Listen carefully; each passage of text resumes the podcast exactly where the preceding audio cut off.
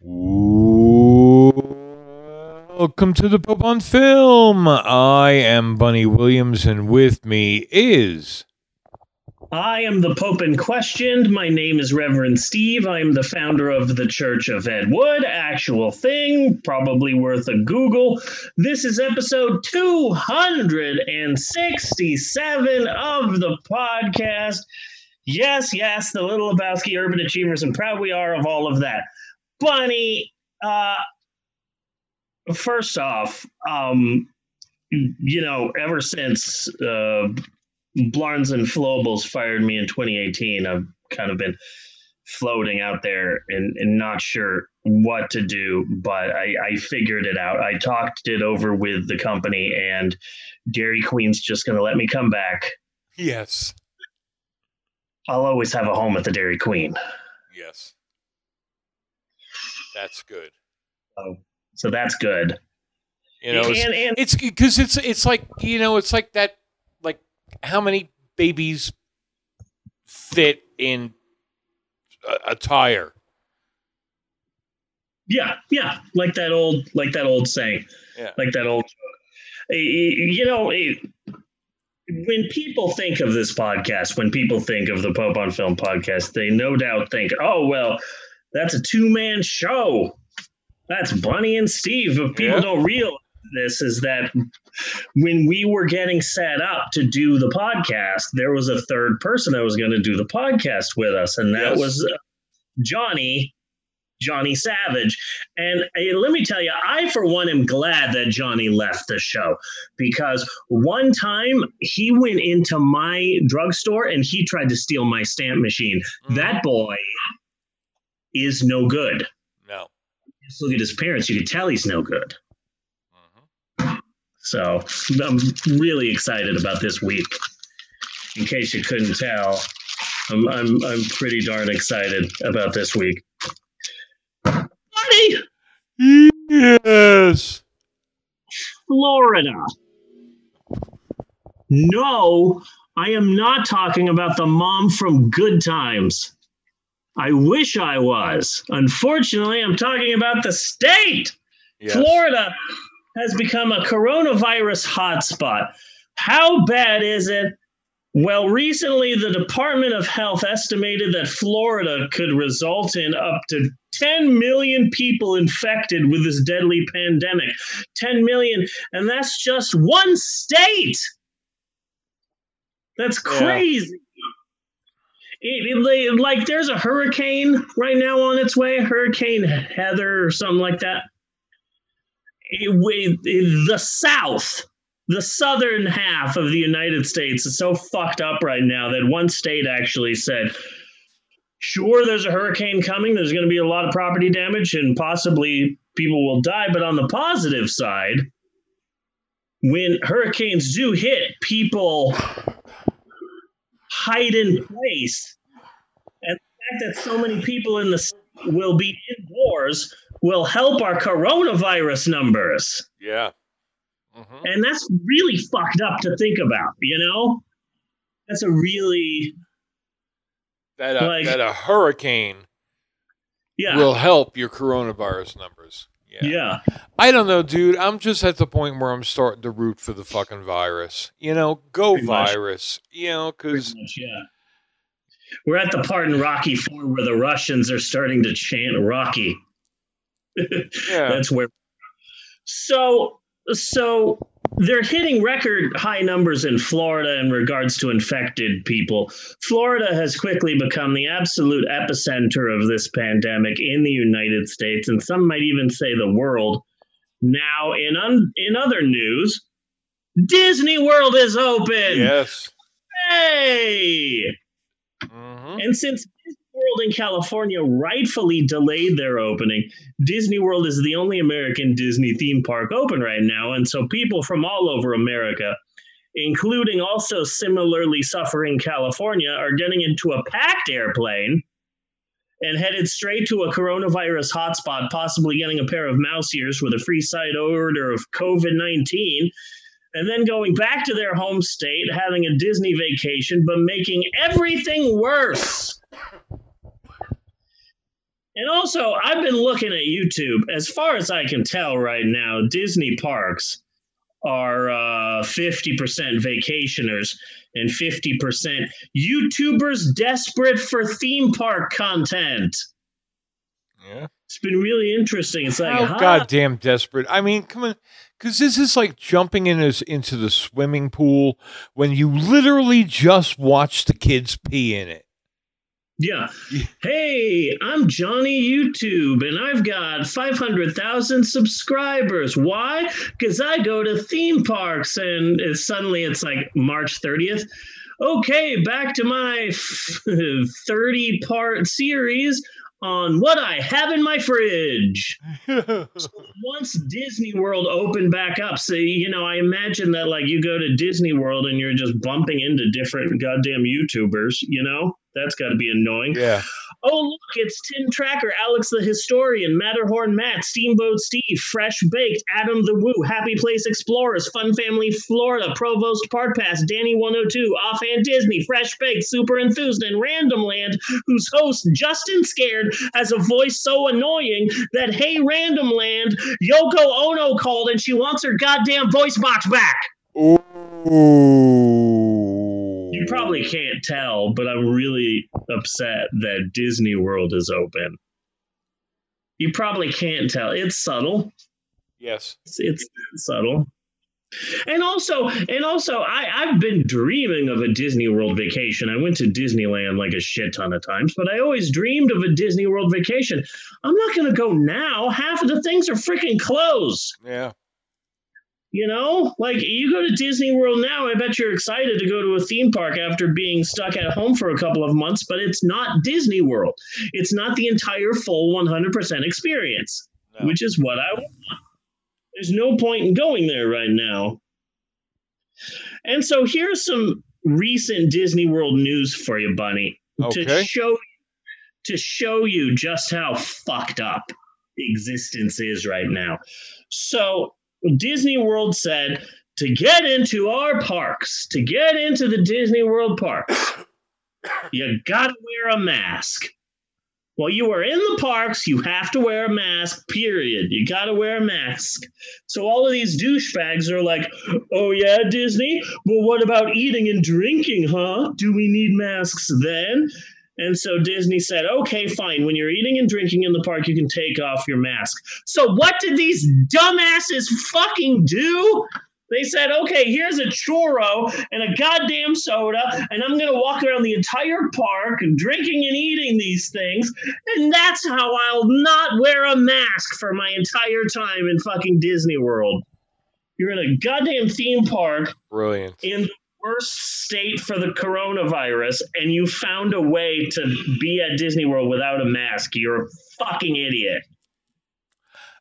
Like how much work do you put into in trying to infect other human beings Yeah, Yeah. Yeah, that's basically what this is. So i can uh, i can i can literally get around being a decent person Yeah. With this loophole like Yeah. I, I, I hope you're proud yeah, i'm not Yeah. dead sure what the reaction to that should appropriately be yeah. So Disney said, okay, since we have to make this a goddamn rule, every time you are eating or drinking in any way whatsoever, you have to be stationary when you do it. You have to be standing in place or sitting down at a seating area. You cannot walk around eating and drinking anymore at the parks. And at this point in time, motherfuckers, just close your goddamn park. yeah uh-huh It's ridiculous. Disneyland is a god. Disney World is a goddamn monster right now. Because you know there'll be something behind that, and then there'll be, something behind that too, and it'll be like, you know. Yeah. So, so they say you'll have to be sitting, so they'll start bringing their fucking lawn chairs, you know. yeah. Yeah. Yeah, it's freaking ridiculous. And then there'll be something stupid ass after that. yeah. Well, let's do this now, and they'll come across with something else. Yeah, just shut the fuck down. Yeah, is freaking ridiculous. Uh, okay, But it's but it's capitalism as long as the money's coming in. yeah, yeah. They're ma- they're making money on their theme parks again, and they don't give a crap how horrible it is that they're doing this right now. Yeah. Yeah. Fucking stupid. Okay. There you go. Buddy, Yes. the year 2020 has been absolutely batshit insane. Uh, so much so that we've been pretty much desensitized in America, and and so much so that when the year hits us with things like murder hornets and President Kanye, Americans are just way too exhausted to deal with whatever crazy ass new thing pops up. You know. Yeah. So we're all exhausted about everything.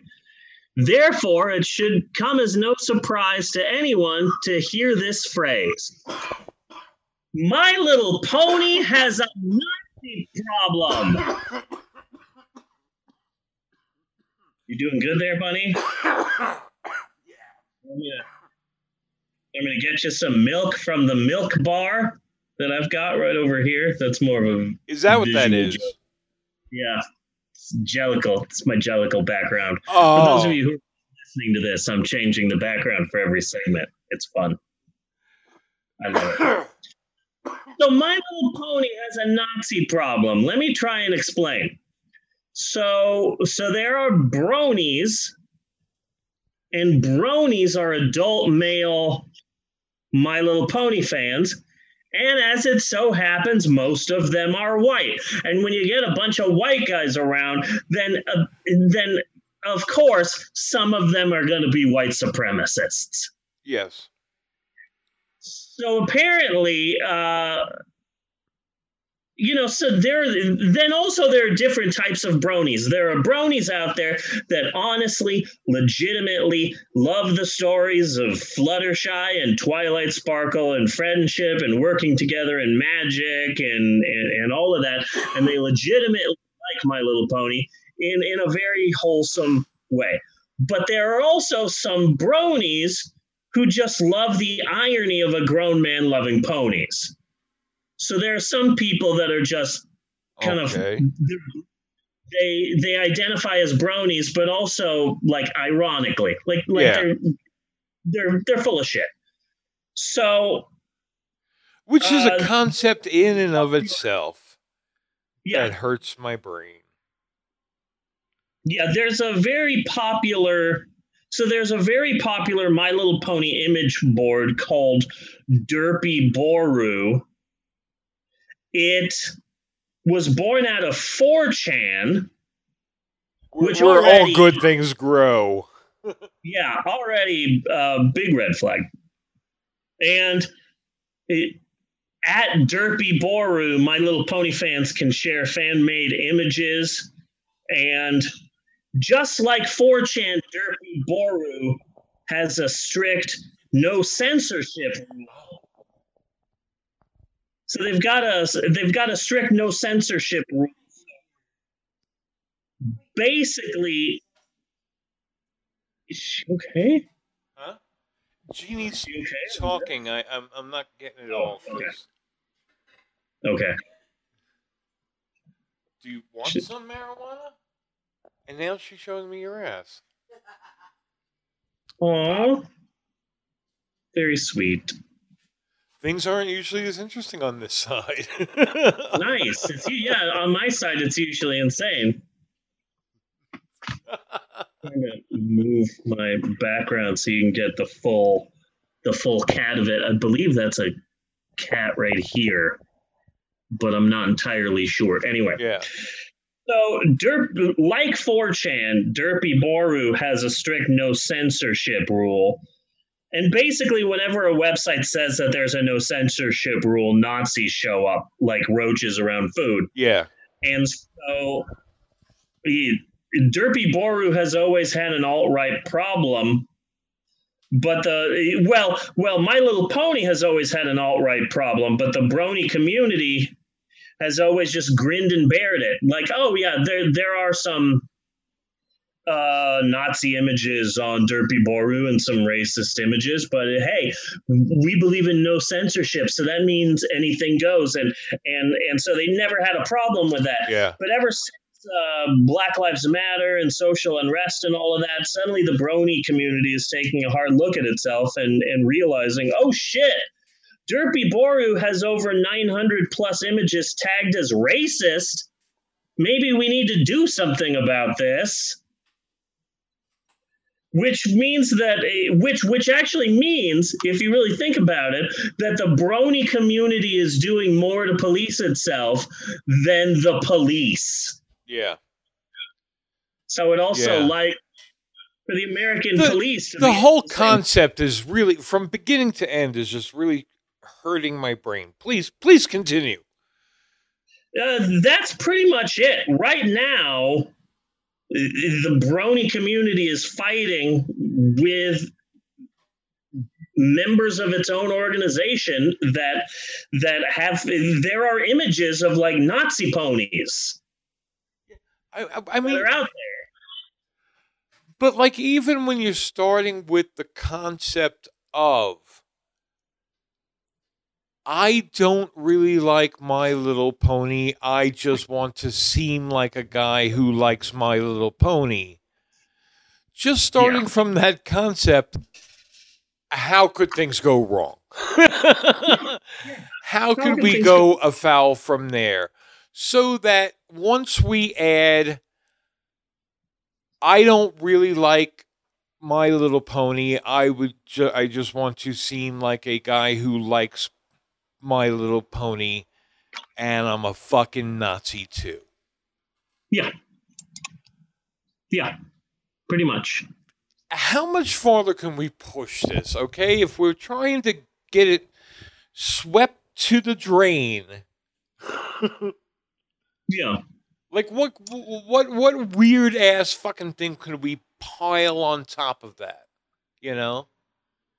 I do not know. But right now, the Brony community is fighting within itself, trying to police itself and hopefully purge some of the uh, racists from its community, which does mean that Bronies are doing more to combat white supremacists in their ranks than the United States uh, police force is. But that's beside the point. The point is, there are Nazi bronies out there. Yes, That's a- there are Nazi bronies. list of This- bizarre things.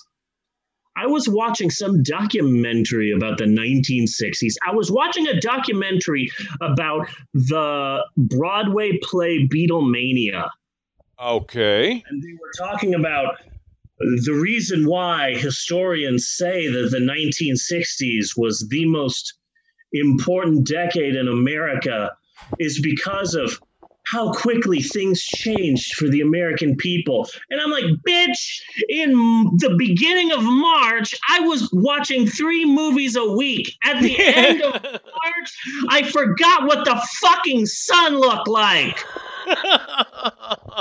Well, fuck you about the 60s or times of change. Fuck Yeah. you. yeah. I know change. I know goddamn change. It is it is really weird to wear normal clothes. Yes. Sometime around June, I was like, I am never taking off pajama pants. Yeah, I got to get back into my pajama pants. I've been wearing real pants for the past couple of days now, and I, I'm not liking it. Yeah, yeah. Yeah. Know how that feels. Know how that feels. So the only place I think we could possibly go from here is I don't like My Little Pony, but I want to seem like a guy who does like my My Little Pony, and I'm a Nazi who has a collection of human teeth. Yeah. Yeah. Right? I mean, it's got to be someplace like that. Yeah. Over here, as you can see, I've got my Adolf Hitler skull. Yes. in a nice uh, in a nice prominent display in the house. And over here is my rare Fluttershy doll. That's a thing, and that is weird. Mhm. Yeah. Also tied it back into Chuck Klosterman, so really, really happy with yes, that. Yes, it did. I, I I noticed that. Okay, thank you. And oh, buddy, Yes. We still have a full show to get to. We need to talk about ranch dressing. We need to talk about hands on a Hardbody. We need to talk about is so much. We need to talk about the conceptualization, the whole abstraction, the obtuseness. Yeah. of this week's film. And we also need to talk about uh, Bob Odenkirk and David Cross and how HBO hates them. Okay. So we have a we have a, a full show to get to, but before we get to any of that, maybe we should take a break. Shouldn't we take a break? We should take a break. We will be right back with more of the Pope on Film after this. Do do do do do do do do do do and break.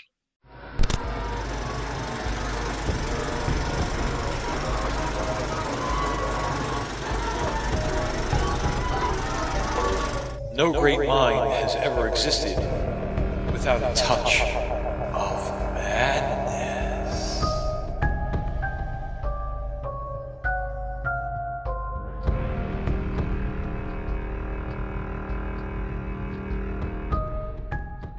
I love you, podcast.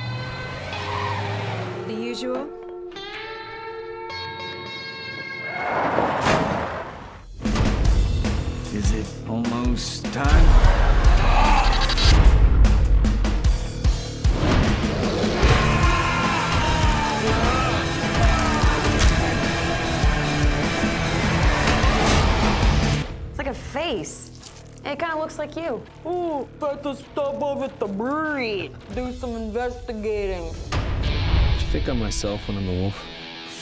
You, did seem like freakishly strong. You had those claws and those teeth. Plus, you know, you were drunk, so I knew it was you. Hello. Hello. My, what big teeth you have. Hmm. That's not all.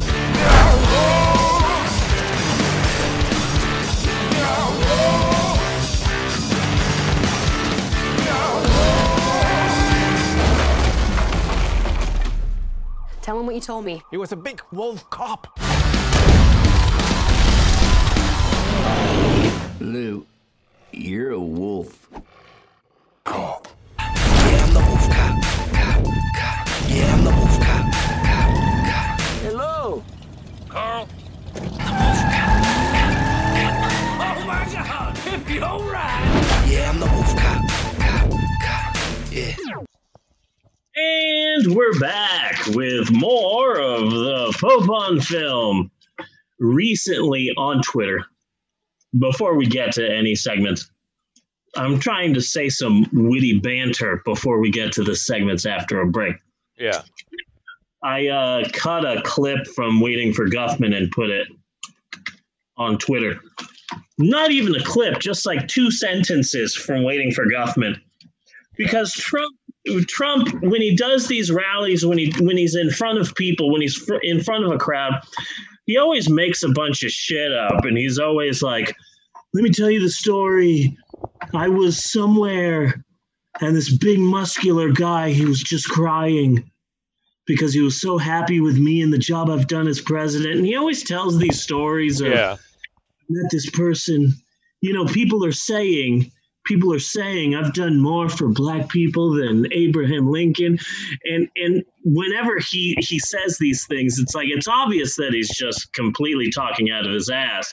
So I put a clip, I cut a clip of Corky St. Clair saying, I was out shopping for my wife Bonnie. Yeah. I her clothes, and it's like that is more believable to me yeah. than when Donald Trump is talking about meeting these uh, very big muscular men who are crying in front of it. Mhm. I, I believe Corky has a wife than I do that uh, Donald Trump says anything meaningful. Yes. And Corky also had the earring in his right ear, which I Yes. don't think Christopher Guest would have mistaken.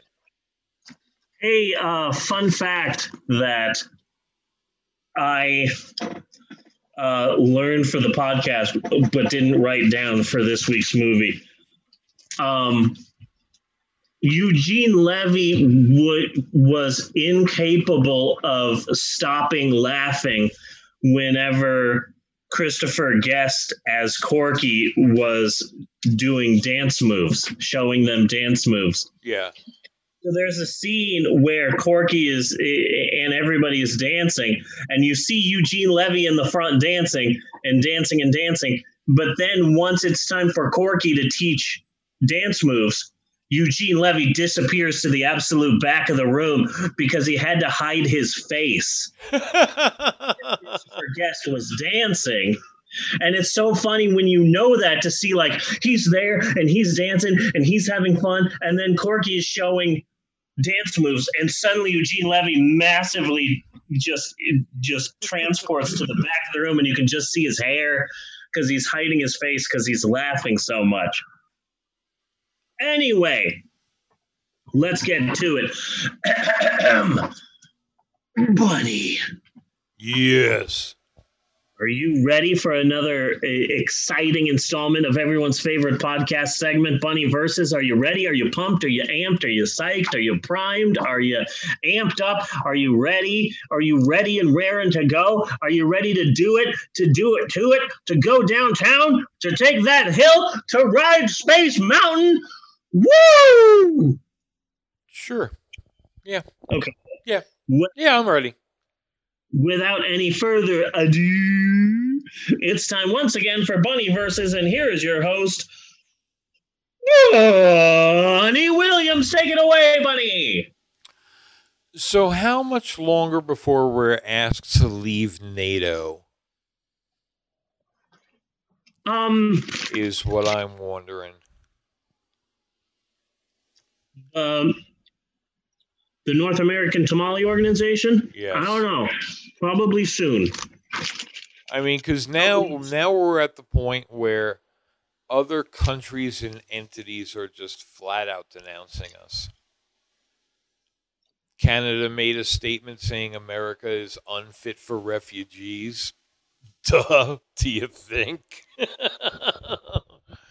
but even still, you know, that's like a big fucking thing for other countries to, to start declaring us that. And uh, the UN just just came out with uh, some kind of a statement about like being an enemy to human rights or something along that line. Jesus. Yeah. You know. And you got to think with as much of a joke we are in other countries, I'm sure their world leaders are well aware that we still have nukes, so they can't just laugh. Yeah. They have to take serious consideration of what they're going to do Yeah.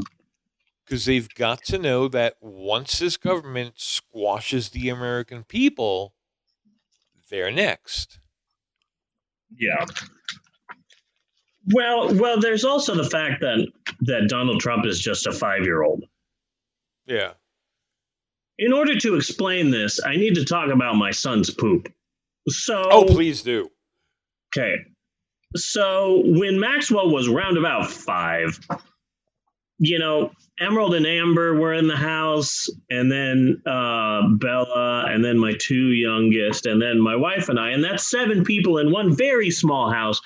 And, and also, you know, Emerald and Amber, they were just the queens of taking baths. Like every day, they would take a long hot bath, and a lot of showers, and just our water bill was through the roof one month, just Yeah. absolutely through the roof. And we were trying to think of ways to to cut down on water consumption. And at, some point in time, I said, "Hey." Maybe you don't have to flush the toilet every time you go to the bathroom depends on the level of severity. And apparently that's stuck in Maxwell's head. And, you know, when he even e- way past that, our water bill is fine. And, and he still sometimes has a hard, he doesn't flush 100%. And nowadays we tell him, like, hey, that was like years ago. That was like Yeah. three or four years ago. Flush every time. That was like one. Please flush every time. But he just five year old Maxwell got it in his head, and and and and he he heard what we said and took some of that and just, I will flush never. And so it's obvious that at some point between January 2020 and, and March 2020, some person, some lackey, some person in the Trump administration said, you know, it's possible that when it warms up, that that will hurt the coronavirus and the coronavirus will die down. And trump has that five-year-old brain and just something in trump's head said oh so when it gets warmer it'll just go away. So i don't have to do shit about the coronavirus. Yeah. once summer comes it'll magically disappear and so we're the only country where our plan to fight the coronavirus is literally fucking nothing. yeah. No fucking plan. And the reason we have no fucking plan is because Donald Trump's head is like a five year old. And someone said, hey, it, it might disappear in the in the hot weather. And so Trump has no fucking plan. His whole plan was, you know, when the heat comes, It'll just like a miracle. It'll go away. That's his whole fucking plan to defeat this thing. Mhm. His plan is he has no plan. Yep. We have no fucking plan. Yep. People can just die. That's okay. Yeah. It's fucking ridiculous. Well, a smaller population is easier to control. So, Bunny, let me tell you how my week was. I stopped liking ranch dressing this week. Okay. I I did not watch the video, but I did see it posted. It is a stomach churning video. Really? It is a stomach churning video. Yeah. My original idea for the video was I like soy sauce. So, what if I just try soy sauce on a bunch of different things? Peanut butter and jelly, ice cream. You know, like like that was my original idea. But we didn't uh-huh. have soy sauce at that time. So the first time I did it, it was with Nutella Right. and it was not that gross. The second video, which I did this week, was with ranch dressing, and I'm a big fan of ranch. But my number one mistake was I bought 99 cent ranch at the dollar store. Okay. And number two, I just went way too crazy with it. And uh, it, um, I said it in a very clean way at the end of the video, but if you're ever really fucking constipated, here's what you do you get a bottle of black cherry Snapple Okay. and get a 99 cent ranch. You mix those some bitches together, and that will work like human Drano. Oh. You will become intimately familiar with your bathroom, but let me tell you, your pipes will be clean. oh man. That is learned this week. So now I absolutely hate ranch dressing. So that's exciting. Mm-hmm. Hey, honey, you want some ranch in that? No, no ranch. Never ranch. Please, for the love of God.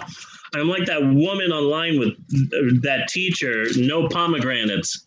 No pomegranates. You never saw that? It's some teacher and she's going through her syllabus and like the one of the things on her syllabus is no pomegranates and explaining it to her class, she loses her fucking shit. Okay. Oh no, no, no, no, no, no pomegranates. So that's me with ranch dressing now, so that's exciting. Okay. That was my week. That's a that's a that's a cool background. So, what did you think of the video? I put out some video. Um it looks real spiffy and presentable. You know? Yeah. I showed it to Natasha, and Natasha was like, damn, I would watch this. Is what she said. She was very impressed, and I was very impressed. It looks very, very good. Yeah. I might want to work out the room. Like like I think we the two of us should stay where we are, you know, off to the side, taking up as much room as we need there. But the Yeah. the room on the other side I don't know. It, it looks like they're both too long, Yeah. which would make pictures and things like that look kind of awkward putting them in. So I think Yeah. maybe maybe cut one down a bit and pull up the other one some. Is sort of what I'm thinking. But I don't want to. Um, I don't want to invest too much time in this thing. This is like just kind of a mock-up, you know, Yeah. because I'll have to redo the whole fucking thing with the other stuff I want to do. You know, Yeah. but I, I really wish there was a way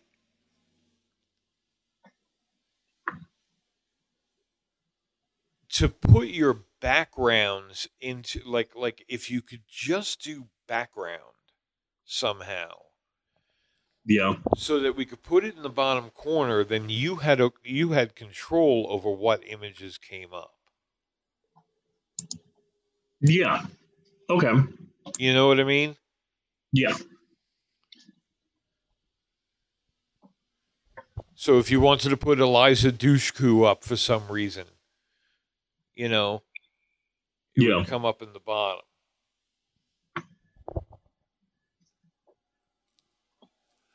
I don't have my I, I don't have my lighting rig up right now, so the outline of myself is uh, coming in and out, Oh yeah. and it's really freaking me out because I had a nightmare last night that I had lost all of my hair, okay.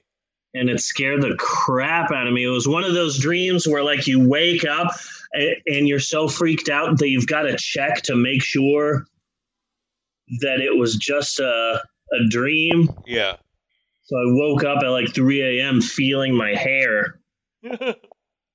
So it's not getting all of my hair in this uh, Zoom call because I don't have the, my lighting rig up, and Yeah. so it's it's really freaking me out and reminding me of my uh, of my nightmare. well, if I Bro. threw up a background, that's exactly what would happen because Yeah.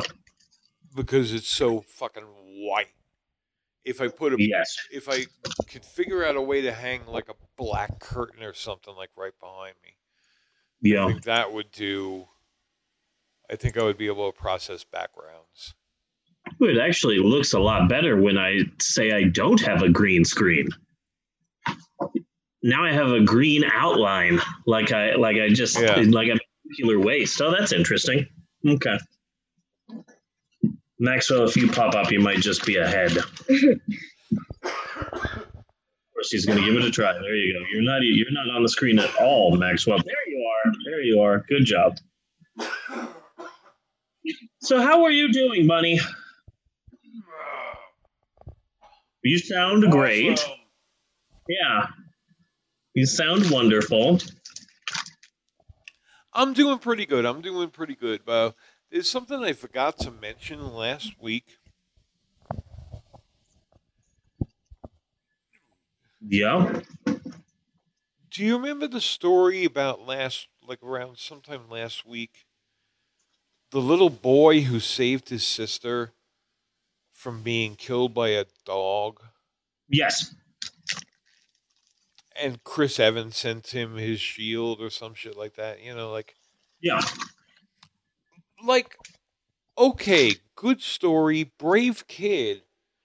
You know, I don't want to, like, I don't want to knock any of it. Okay. But I'm still disturbed at the idea of a six year old boy having the idea in his head that, well, if one of us were going to die, I figured it should be me. Like, that's, that seems really fucking wrong to me. Like, we should be asking some more questions here. You know, not about the dog thing, forget about the dog thing, but there's something wrong going on in this kid's head. Yeah. that's a bizarre in his head or in his life because that's just a bizarre thing for a six-year-old to say i think Yeah. Yeah. I, I I feel that that leading up to the coronavirus, society was preparing us all to make decisions like that.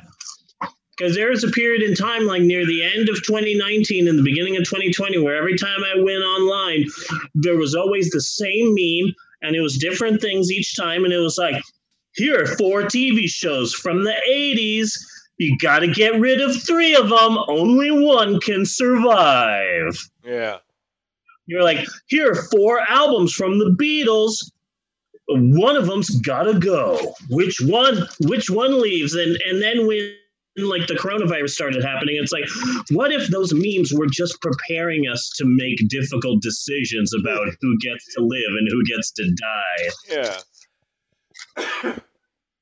i mean uh, i could see a kid say, saying like i knew it was a dangerous situation and i thought i could be spider-man like that makes more fucking sense to me about why he would protect his sister from a dog Yeah. you know, than saying, well, might as well be me. He's six. You know what I also, mean? this also this seems to be the type of a thing that I would be that would have happened in the 80s or the Yeah. 70s. Back when kids could just leave the house all day.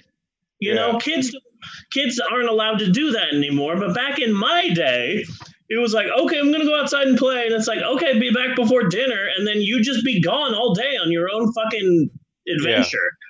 I'm gonna go into the abandoned building over here. Then I'm just gonna walk over to the school and break in and play in the playground, and then maybe walk to the store uh, two blocks down. yeah, You know, it seems like a dog attack story would have happened back then when like kids were just on their own and parents gave less of a shit. yeah, We're like, no, this happened in 2020. Like, where the fuck were your parents? yeah. I mean, again, he did a brave thing. I'm not trying to say he didn't. He did a brave thing. He saved his sister, and he took heavy fucking damage for it too. Yeah, he did. That kid, man, that scar, that's scars for that's staying for life. You heard it here first, folks. Bunny is on Team Dog. How dare you make fun of this brilliant heroic child? Unlike my podcast co-host, I think that kids shouldn't be mauled by dogs. Wow, Bunny. Cold. I, I just I just feel that's a weird ass way for a kid to look at it. Yeah. You Yeah. know? Yeah. Oh, see? The ghost of Maxwell keeps appearing and disappearing. So that's exciting. I got that going for me. I mean, I could see them saying something that they recognize the danger and that they want to do something about it and I I would think that they would pick their favorite superhero. Yeah. This this is what Spider-Man would do. So this is what I'm going to do. If he gave that kind of answer, I wouldn't be worried about it because it was like, okay, that sounds like a. You're the parent, man. You tell me. I haven't had any fucking kids. I just find find that a weird way of thinking. No, it's, it is a weird ass way of thinking. Yeah. Uh, what else? What else? I I I I I'm starting slow, but I've gotten out to two protests now. Good job. So go out for a couple of hours or something like that. Good. But God, Good for from, you. from like sitting around this fucking house for the last couple of months, like like I, I can't even stand for long anymore. Yeah. You know, Yeah. so I have to take like standing practice now.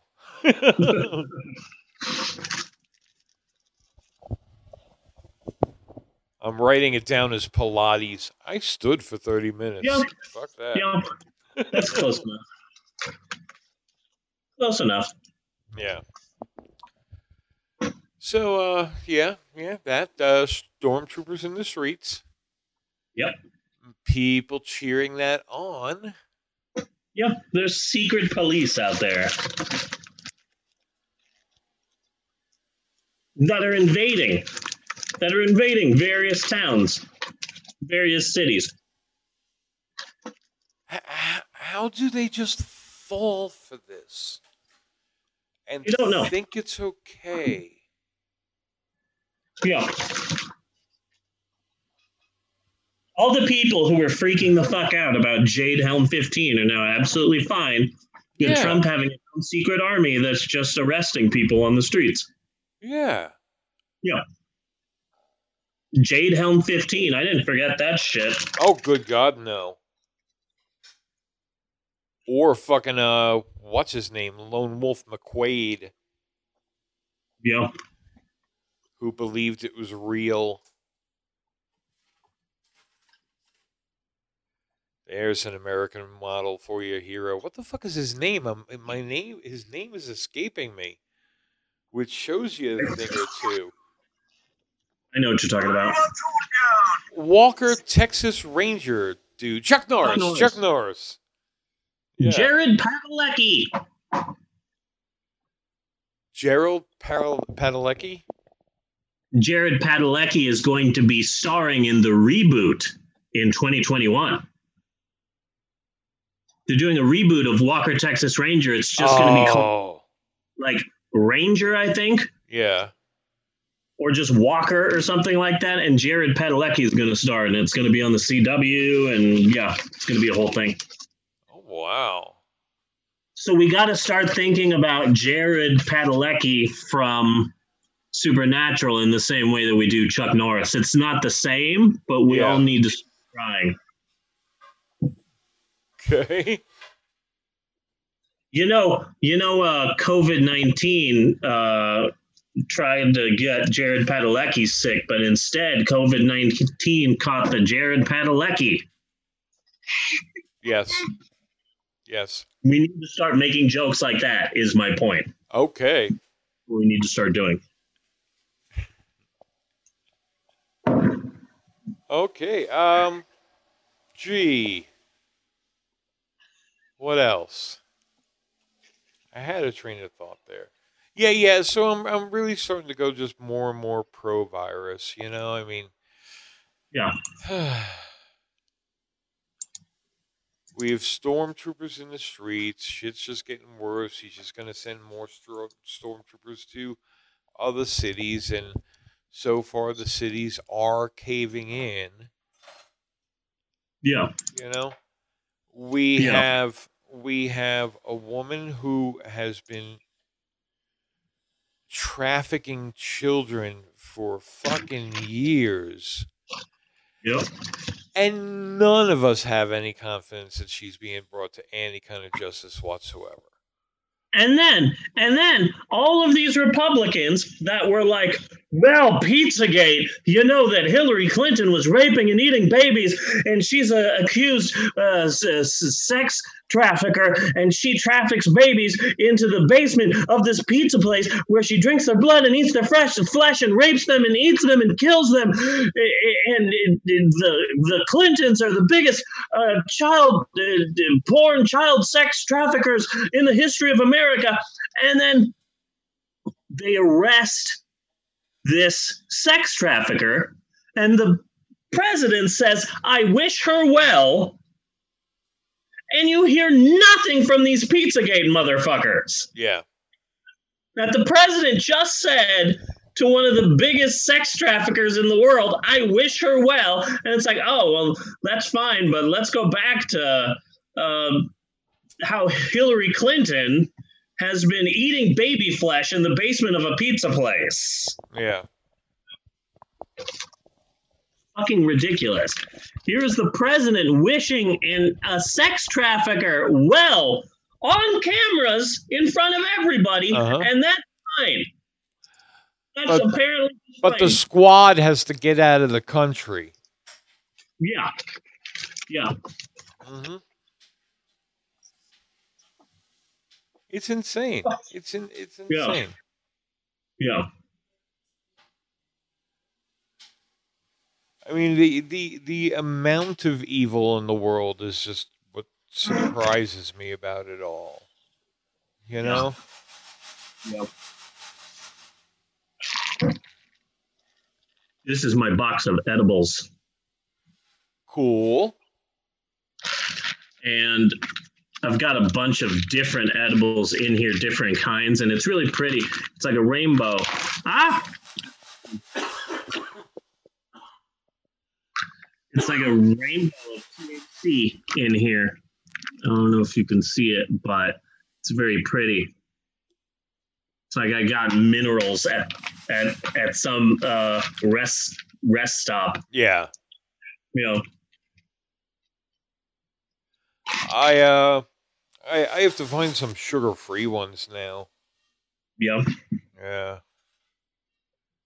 So haven't a, had any luck yet. But Wait. sugar free edibles. So if anybody's listening and just wants to send along some sugar free edibles, I'm not gonna say no. Yeah, I'm not gonna say no. Yeah. Send it to that man, Yeah. not Maxwell. Bunny. Yeah. Yeah. So yeah, so a couple of protests so far. Um cause cause like cause not like what? I didn't get tear gas. These were kind of Oh quiet. man. These were kind of quiet, like in the earlier evening, before any of the real action starts. You Yeah. know, but now we're trying to get fired. The officer pig, got, we're trying to get the pig fired that posted on Facebook to fucking kill them all, referring to the protesters. Yeah. This is in Colorado Springs. It's this oh is yeah, not a big on the news. this is not a big fucking town. Oh, yeah. Well, he still has his job, man. Mm-hmm. So you're saying that that is the sentiment of the police force while we're protesting police brutality and they brutalize us. Well, you know. Uh, it's insane. It's insane. So so you know, so that's it. You know, uh that's that's what has me feeling like very pro virus. You know, we've Yeah. had a we've had a good run, you know. yeah. I, I, I, I don't know who would survive. I mean, growing up, it either would have been Vincent Price or Charlton Heston. You know? Yeah. but they're both dead. It can't be Will Smith. It can't be Will think Smith. more I'm thinking more uh, Day of the Comet or whatever that movie was. Yeah. Yeah.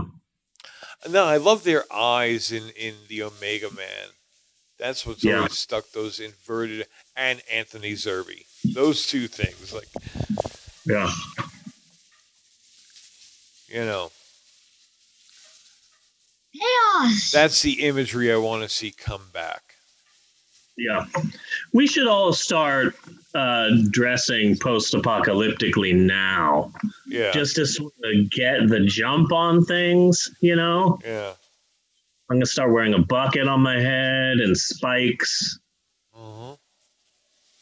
ma- a, a lot of neon colors, I'm thinking. Some face paint. Some face know? paint. Yeah. Yeah. Yeah. Gonna get a jump on I, I think I think we need to do a lot more with masks. Go to go to either like like pure leather with some kind of opening as as masks go f- evolve from like a medical need to a, a fashion accessory that has Yeah. just become socially acceptable. So you have they have some kind of slit there, but like you have like teeth carved in the leather, or you know, you know, yeah. something like that. I was thinking like the Blacklight Gang from Batman Forever. When Yes. Oh God, I love them. when when Robin steals the Batmobile and he goes on a joyride and suddenly he's in the alley and the evil Blacklight Gang shows up. Like Yeah. that's what I'm like that type of like Jeff Hardy face. Yeah. We're all gonna do our own face paint and it's gonna look weird, and then black light and we're all gonna look awesome. That's what I'm thinking. Yeah. Yeah. Yeah. Yeah. I, I, there are Nazi bronies. Jesus Yep. Christ. My little pony Nazi problem. There are Nazi bronies. That's another reason why the virus should win. Yeah. Cop rock. Cop Rock. It's another reason why Yeah. the virus should win. That, was was, pushing the envelope. The envelope of shit. the shit.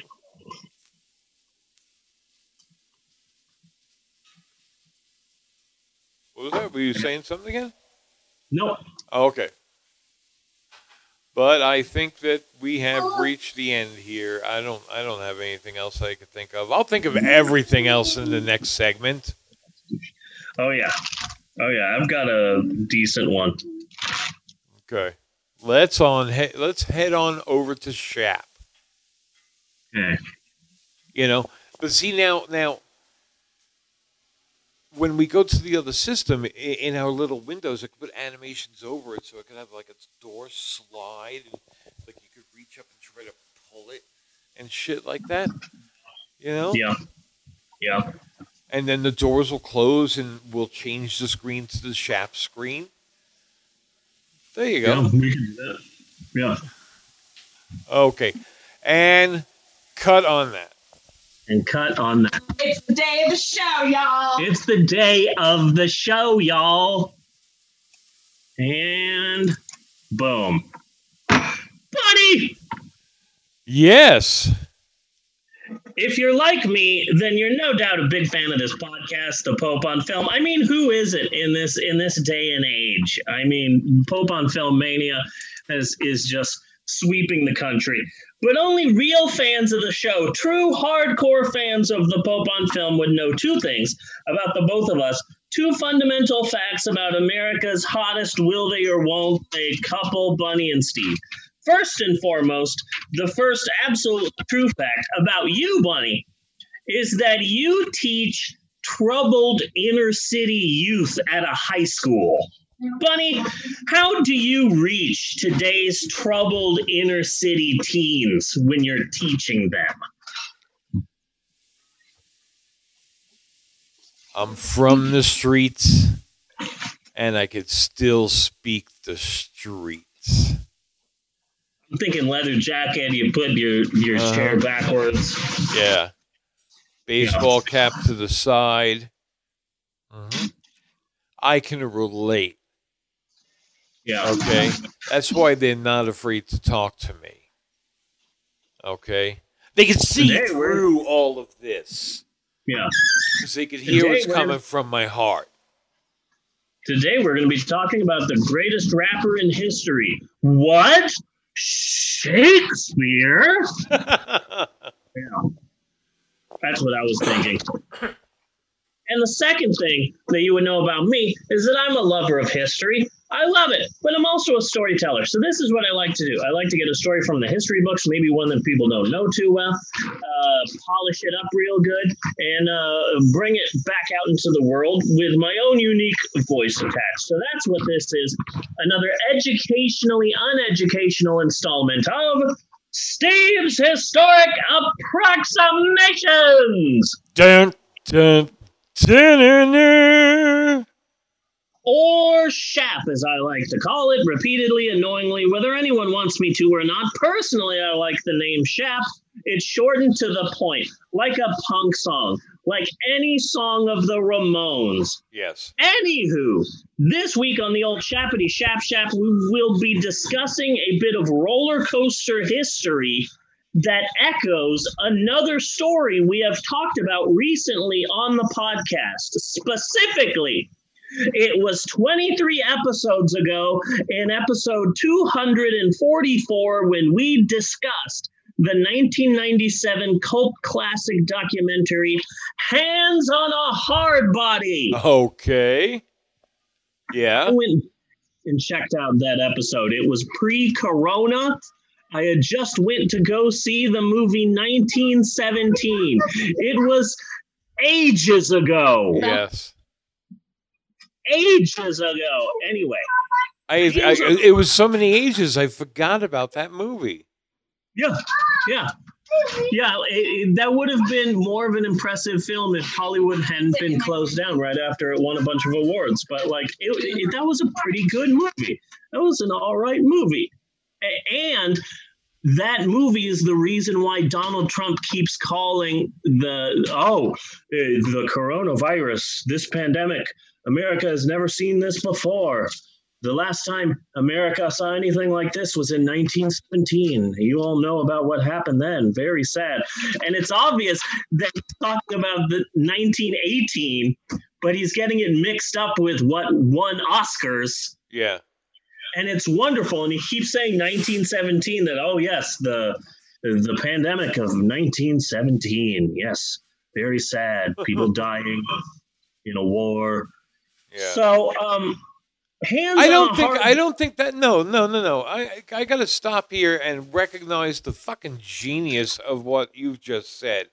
Cuz I have heard people speculate on this before and certainly other comedians have said it before made jokes about it before. But I don't think I've ever heard anybody put the fucking connection together the way you did He keeps You know? calling it. he- yeah, he keeps calling the the the last pandemic 1917 instead That of makes- 1980. that makes total fucking sense Yeah, yeah, and I don't think I've heard anybody say it yeah, yeah. That is 100 percent the reason why he keeps saying he keeps being one year off is because he has the brain of a five year old. He has a five year old's brain. yeah We already we have already made this distinction. Anyway, Hands on a Hardbody is a documentary about a small town called Longview, Texas, where every year a Nissan dealership would have a contest where 24 people would put their hands on a brand new Nissan truck, pickup truck, and whoever was left standing would win the truck. And the documentary focused on one particular contest in 1995 that lasted 77 hours. See, uh-huh. back then, it's the 90s. Thanks to the power of retro, there was a resurgence of endurance contests for a period in time of the 90s. And it was like a flashback, you know, like Yeah. in the 80s, 50s, diners were really popular yeah you know, like that. So eh, there were a lot of endurance contests like Hands on a Hardbody throughout the 90s. Um, and it was it was a it was a guaranteed headline grabber. Yeah. Do an endurance contest like that at the time. So let's put that on hold and talk about one of the most famous roller coasters on earth, the Giant Dipper. Okay. Okay, that was a bit of a trick. There are a shit ton of Giant Dipper roller coasters out there. calling a roller coaster Giant Dipper is like calling someone John Smith. Okay. You know, there's just a there's a shit ton of John Smiths out there. But um specifically, we're going to be discussing the Giant Dipper in San Diego, which is of course Spanish for a whale's vagina. See, um that roller coaster has a big history. It was originally built in Mission Beach, San Diego in 1925. And sure, it's not running right now due to COVID 19, but damn it, it's still operational. And that's quite a landmark right there for a roller coaster to be built in 1925 and for it to still be operational. Yeah. I'm sorry. I, I need to interject. Jeannie dropped off some roasted pine nuts that she made left over from what she's cooking for dinner. These things are awesome. Roasted pine nuts? These are fucking awesome. I'll eat Yeah. some roasted. I'll eat some roasted crisp pine nuts. Yeah. I have no problem with that. He was a very handsome man. I liked. I realized that I never saw the third Star Trek reboot film. I saw Star Trek, and I saw the one where the filmmakers were like, "Khan isn't in this. This isn't Khan. Khan is not going to be in it." And then the movie came out, and he said, "Okay, yeah, Khan is in this film." But I never saw the third one. I saw the third one. I keep forgetting what the fuck it's about. Yeah. Like I downloaded it, but I haven't seen it because I'm like, I guess this is why I didn't see the third film because now I have it and I still don't want to see it. There's Spock and McCoy are stuck on a planet together. There's a there's a like black and white chick Hmm. or something. I think it was all like war paint and the customer of her planet or I don't know. Yeah, I guess I'll watch it eventually. So anyway, The Giant Dipper, San Diego, opened in 1925, and it's still going strong. It- that's quite a landmark right there, and and it's even more of a landmark when you learn of the history of the ride.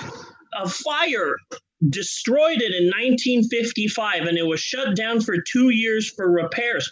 They could have just closed it. I mean, it was destroyed. But no, they rebuilt it and it was still there. It was made a historical landmark in the 70s and then again in the 80s. Okay. It's a long story, but it, it- owners changed hands and they renamed it, and then it changed hands again, and then the owners renamed it back to the name that it was in the beginning. So um, basically, the roller coaster was a historic landmark twice. So it's sort of double historic. And seeing as this roller coaster was twice as historic, in 1997, for the coaster's 72nd anniversary, the owners of the coaster decided to do something really special. And watch as our two differentiating threads of plot combine into one singular thread as the owners of San Diego's Giant Dipper decide to do an endurance contest. Okay. In 1997, sponsored by 100.7 FM, The Star. Hello, you're listening to 100.7 FM The Star. The time is now 8:45. It is 72 degrees out there. Um they held a contest entitled get this Whirl Till You Hurl. Oh man. So here's the rules. Contestants would constantly be riding the Giant Dipper roller coaster from 7 a.m. to 12 p.m. every day. And when they weren't riding, they would have to sleep in the coaster. No blanket, no pillow. Sleep in the coaster, and then when you wake up, back to riding. The contest went on for 11 days. Okay. So, 11 days. Oh, what fun! A winner was chosen. The uh, on the 11th day, and an oversized check for $50,000 was handed out, and the Giant Dipper garnered a lot of publicity. So much so that they decided to do it again in 1998. Oh, didn't we have so much fun last year doing this? Let's do it again. Um, and and this time instead of giving out fifty thousand dollars, we're going to give out fifty-five thousand dollars. And this time, 1998, that's when the shit hit the fan. Okay. See, in 1997, it was a fun contest. We, this is fun, only 11 days, there's a winner. There you go. So, this was the 1998 contest. They chose a random assortment of people. Um, but they were different people. These people were hungry. These people were desperate. These people were young, hungry, desperate motherfuckers who wanted to win that money. It's like the difference between the Battle of Endor Yeah. and and D-Day Uh huh. because one has heads exploding and young people dying on a beach and the other has midgets in muppet costumes throwing rocks at people yeah. that is the difference between the 1997 giant dipper whirl till you hurl contest and the 1998 giant dipper whirl till you hurl contest. Because they start out summer 1998 we're going to start this. Here you go. This is going to be fun. And so a week goes by and all these people are still going strong. But who's going to who's going to to last until the end? And it whittles down to like i don't know 18 people. And then two weeks go by and wow look at this two weeks. And these people are still going strong. Isn't that amazing? And it's whittled down to like eight people. And then three weeks go by. Yeah. and they're like, wow, these people are in it to win. It. You're listening to 100.7 FM, The Star. We're still here, the Giant Dipper in Mission Beach, San Diego. It's been three weeks, and these people are still going strong, and it's down to six people. Do you like pina coladas? Because that would kick in right after that. Yeah. That's yeah, the song that would kick in. That was as soon as he's finished with the announcement, he's kicking that Yeah. song or something by Christopher Cross. A month goes by, and there are five people left. And the radio station starts getting a bit concerned. Yeah. The Giant Dipper is starting to get a little bit concerned, but wow, these people really want to win. Six weeks go by. Six weeks go by, and the Giant Dipper people are going, um, guys, should this have, I don't know, stopped by now? Should we put a stop to it? Six weeks go by, same five people. Yeah. Same five people. Two months go by. Those five people are still on the ride. Okay. It has now been 70 days. Oh my God. And these five people are still on the ride and they're being interviewed and they're being people know them and they're getting famous and all of these people are saying the same things. It's like you will have to pry my dead body off of this cheap roller coaster because i am not leaving. I want that $55000 i'm not leaving at all period. Eventually on the 77th day of continual roller coaster riding, the radio station put a stop to it. They would have to. They should have done it earlier, man. I mean, I can't imagine what riding a roller coaster that long would do to your fucking body. Yeah. I'm sure not necessarily anything permanent, but like, how long is it going to take for them to walk again after getting off that fucking thing? You would get like two 15 minute breaks and one half hour break a day. Yeah. But most of the time, you're just sitting in a roller coaster. Your equilibrium has to be shot from being jostled around so much. Your your legs have to be fucking. But if the radio station hadn't stopped it, then yeah, they would have just kept going until somebody fucking died. Yeah. 77 days, over two months go by, and these five refused to give up. So eventually the radio station had to stop it. n- And there were still those same five contestants, and uh, they forced. Um, they they came to an agreement and they raised more money, and uh, each con- each of the five contestants split uh, the money. So each of the five got twelve thousand each, Okay. and that had to be a letdown to at least some of those five. Oh you yeah. Know? So you mean Especially tell when me- you're ready to hang into death and you've already fucking proven it. Yeah. Yeah.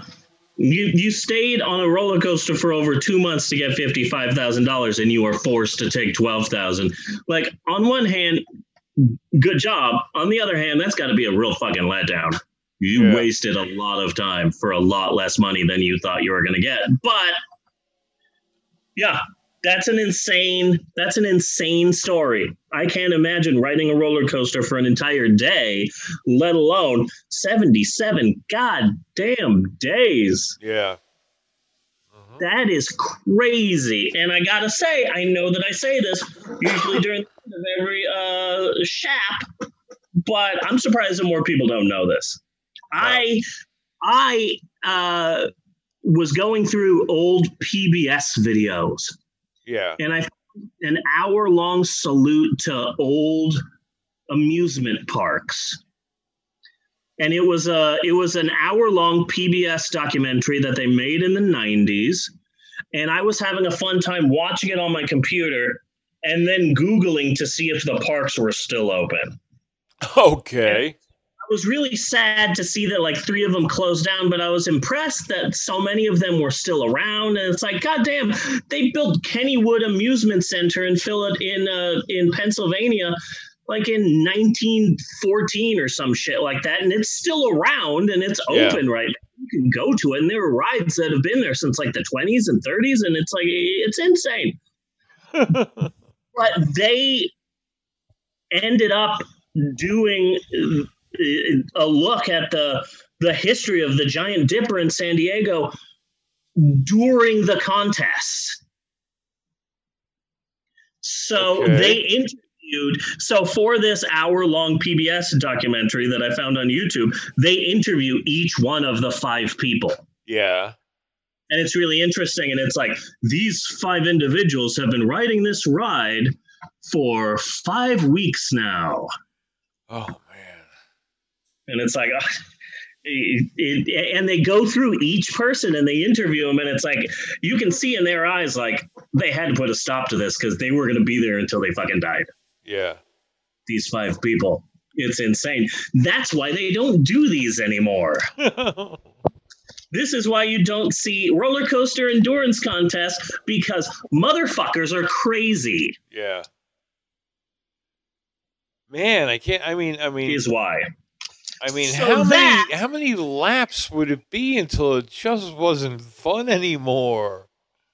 I, I I discovered all of that information of how many rides, how many miles, how many hours, and I just I don't know where that information went because it's not here on my notebook. So maybe I was high when I wrote it down, but I have no idea.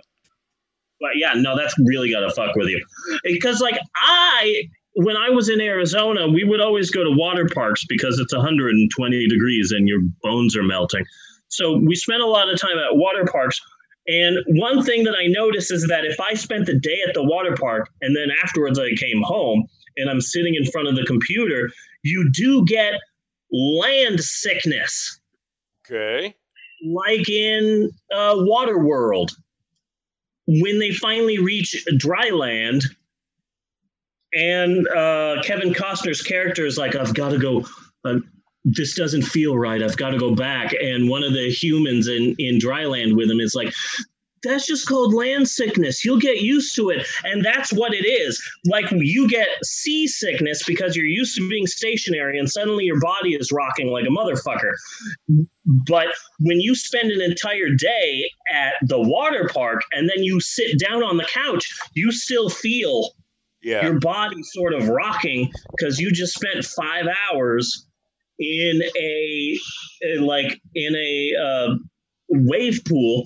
So I imagine that like the people who were in this endurance contest and rode a roller coaster for 77 days, that like for the next year or two, you know, the person would be at church and then suddenly they would raise their hands up Yes. Uh-huh. you know? Or they're at the library reading and suddenly they'd be like, Woo! Sorry. Sorry. Yeah. I, I'm just I'm I'm picturing them walking. they'll take a couple of steps and then they'll start creeping up onto their tiptoes and then back down again yeah. and walking a yeah. few steps and They're walking straight and then suddenly they're like this. They're they're just going, oh to the side. Oh to the other side. Yeah. Yeah. You get roller coaster sickness. yeah. So that's it for Steve's historic approximations this week. Next week, we will be talking about the surprise deaths, or was it murder, of one of the Our Gang kids. Okay. We're going to be talking about Our Gang Yes. and the death of one of the stars. Or were they murdered? Question mark. yes. So that's next week. So join us next week for more uneducational, educational fun with Steve's Historic Approximations. And cut on that. Uh, there you go. Bunny! Yes. Uh, we still have a movie to get to. We need to discuss uh, Fred Willard. We need to discuss Harkins Theaters. We need to discuss Bob Balaban, Parker Posey, um, Bob Odenkirk, and David Cross. We need to talk about Martin Short, damn it! Yes. But before we get to any of that, maybe we should take a break. Should we take a break? We should take a break. Okay, I concur. We will be right back with more of the Pope after this. Do do do do do do do do do. And-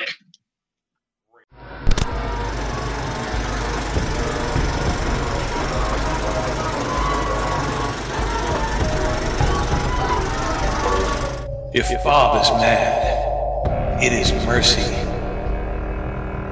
May the gods pity the man who, in his callousness, can remain sane to the hideous end.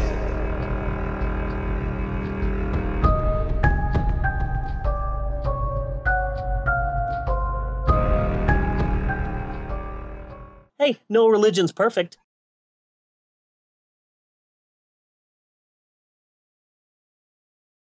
Please be reminded that once the show starts, if you plan on talking, if you feel like singing, and if you can't stop dancing, Then you're in the right place. We're the Oogie Loves. And it's time for all you kids to get out of your seats and join us. Talk and I shake Join Groovy, Susie, and me, Toofy, for a whole new interactive movie-going experience. where we're singing along, dancing along, and playing along are all part of the movie fun. Can I borrow your blanket, please? Now we're moving. And only an event this awesome could bring so many cool stars together, like Toni Braxton, Cloris Leachman, I hope you'll join me in singing and dancing. Christopher Lloyd, Chazz Palminteri, I'll give you oh, the house special. Cary Elwes, Don't forget to wobble. and Jaime Pressly. Holy mackerel! From the marketing visionary of Teletubbies, Thomas the Tank Engine and Friends, and Eloise, and Academy Award nominated director Matthew Diamond. I'd like sweet pickle, dill pickle, warm pickle, chill pickle, please. Ooh, my favorite. I could use some fishtail bismol right now. The Oogie Loves in the Big Balloon Adventure. This adventure doesn't start until you join in the fun. I can hardly wait. Only in theaters, August 29th. Oh, sorry. And we're back with more of the Pope on film. Story Bunny! Act three. Act three. Yes, Bunny, my friend, my brother in arms, my some third thing. It is time once again for all of us here at the Pope on Film to casually stroll on in, mosey on in, some third thing on in to our third and final act. And for those of you out there in the ether who may be a tad bit uninitiated as to how things roll, the third and final act of this show is when we finally and eventually get around to discussing our amazing, all new, all different, and finally available without a prescription movie of the week. And this week, we continue our summer long celebration of actor Fred Willard with a look at a now legendary 1997 cult classic film. This film hit film festivals in 1996, but was released in February 1997. But on the internet, most people say it's a 1996 film because it come out came out in some film festivals, and uh, that's bullshit. And I hate it when that happens Yeah. nowadays looking to see when a movie came out is difficult because it's like wait here it says that it's a 2018 film. This says it's 2019 i'm really confused and you have to figure out like where it had premiered as to when it actually came out. But anyway yes there are some people out there that do not like this week's movie and to those people, I say, I say that you are bastard people, is what you are. bastard people, and I am gonna go home and I'm gonna I'm gonna bite my pillow, is what I'm gonna do. Let's discuss this film because it's the day of the show, y'all. Yes. We're doing Waiting for Guffman. Yes. Now, as always, before we get anywhere close to the meat of this, let's start our discussion with this, our eighth Fred Willard movie. Yes. Very happy with those numbers. Um, with a trip once again to the old Fred Willometer to see just how much Fred Willard is in this movie, and I dare say, with the exception of Riff Track Presents Missile to the Moon, which doesn't count, Yes. this is the most Fred Willard we've gotten so far. I, I would really have to agree. This was this was rich in Willard. Yeah. Fred Willard as Ron Albertson, travel agent who had penis reduction surgery. Yes. Plus, this is the second movie in a row where Fred Willard pops up exactly at the five minute mark. Yeah. Okay. Because last week, Fred Willard popped up at the exact at exactly the five minute mark as the AM radio station owner.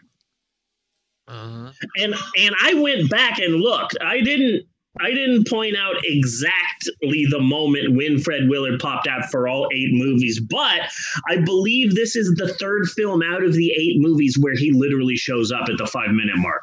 The other one, Harold and Kumar go to White Castle.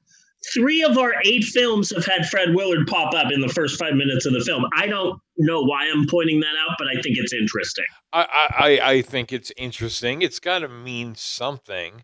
Yeah, yeah. Five minute Fred Willard. Not sure what that is, but like like you get billed different. Like you get you get credited differently, and because of it, you get you get more money by contract. Yeah, You know what I mean? So like, well, to qualify for this character, you need to come in. This kind of character, you need to come in at the five minute mark. Yeah. You know, like like it sounds like I see now I, I completely made that up. But it sounds like it like means it would be. something. Yeah. You know? Sounds like it would be a thing. And that thing could be boring. Could be, you know. I came up with the idea to put my Zoom background as best in show about a minute before you came back. I was like, I'm going to put this background on, and then I'm just here waiting. I wonder when Bunny's coming back. I wonder when. Oh shit! Why don't I just put waiting for Guffman? Okay, no. Uh, God damn it! Type, type, type, type, type. so, um, personally, I think this is one of Fred Willard's greatest performances. This and uh, Best in Show, Yeah. which we'll get to eventually. And I, I, I wasn't going to say this because I forgot what website I saw it on, but I'm going to mention it anyway. One of the websites that I went to is looking for information for this week's film listed uh oh here are um, my here's our list of the top five best christopher guest mockumentaries. And their list was as follows. Best in show number one. Okay. number two mascots. Okay. number three whatever the third one was. Number four waiting for guffman. And number five was for your consideration and i was really upset about that because you do not put corky st clair right there with fucking for your consideration Yeah. god damn it he was he he played on broadway well he played off off off off broadway Yeah. but still god damn it you don't do that to my man corky mm-hmm. I forgot the shock of seeing Corky St. Clair pop up in mascots when we did that film forever ago. Remember the Christopher we did that. Uh, yes, I rem- I remember it. Yeah. Uh, one of the one of the mascots is played by Parker Posey, and so she needs help with her character. So she calls Corky. So Corky pops up. Yeah. Which means- okay. and we talked about it during that film that that means that there's a Christopher Guestiverse Yes. Where all of these movies coincide. What was the other film? What was the other Christopher Guest mockumentary that was sandwiched between mascots and best and waiting for Guffman? I don't know. Anyway, now Bunny, Yes. Today we'll we'll be talking about our man here, Corky St. Clair. Now, a lot of people, of course, know him from his work in the Blaine, Missouri community theater scene. Uh, well, you know, there's a lot of barefoot in the park stands out there, Yes. and then on Tumblr. There's huge backdraft, the musical fans out there. I mean, I'm sure you've seen the fan art. Um, and of course, and of course, the Uh-huh. the biggest fandom, the biggest fandom out there uh, for Red, White, and Blaine. But I actually saw him off, off, off, off Broadway in 1991 when I was living in New York. Um, I saw him in the starring role in the musical Cornelius McGillicuddy and his truly amazing flying machine at the 187th Street Cellar Theater. It was truly sublime. What I liked about that play was the conceptualization, the whole abstraction, the obtuseness of the production. To me, is what was interesting. Bunny, your thoughts? Well, I liked it. I liked it. that is the play I mentioned was one of the posters in his apartment. I paused it, took a really good look, but he was in Cornelius McGillicuddy and his truly amazing flying machine, a far out musical at the 187th Street Cellar Theater, which you just know is a basement somewhere. Yes. Uh huh. You know that that is his definition of With just with just folding chairs set up. Yeah. And Yeah. there and there's like no lighting to speak of or anything like that. Yeah. So uh, I'm full of fun facts about this film. For example, the town historian plays two parts in this movie. Let me explain. So Okay. originally, they gave him the part of the principal of the high school.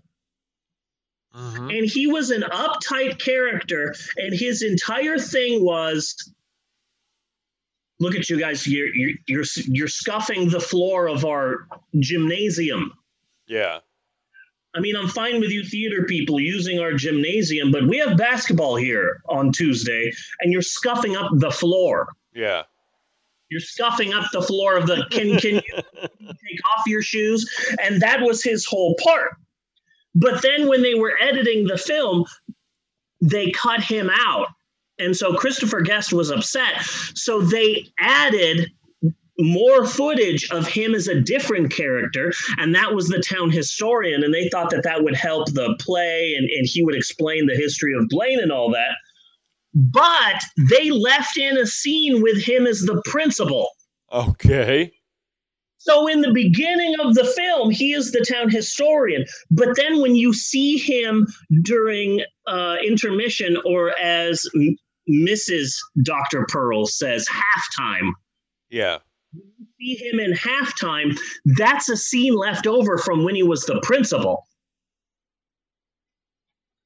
So in the beginning, he's there. It's like we're really excited for the sesquicentennial, and and and we're just chomping at the bit here to get information out there. And I'm so excited. Let me tell you about Blaine. But then when you see him uh, at the play, he's like, "Yes, it's uh, it's a fine musical. Uh, some of the numbers are really good." Uh, some of them are re- really getting your brain like an earworm. I, I I'm having a hard time getting them out. It's maddening. it's like that's a different character. Yeah. That was a scene left over from when he was the principal. So technically, that guy has two parts in the movie. Cool. Think that's interesting. Fun fact here's another fun fact for you David Cross has a small but memorable part as a UFO expert, and I love that scene. Yeah. uh, Nabali. I love that entire scene.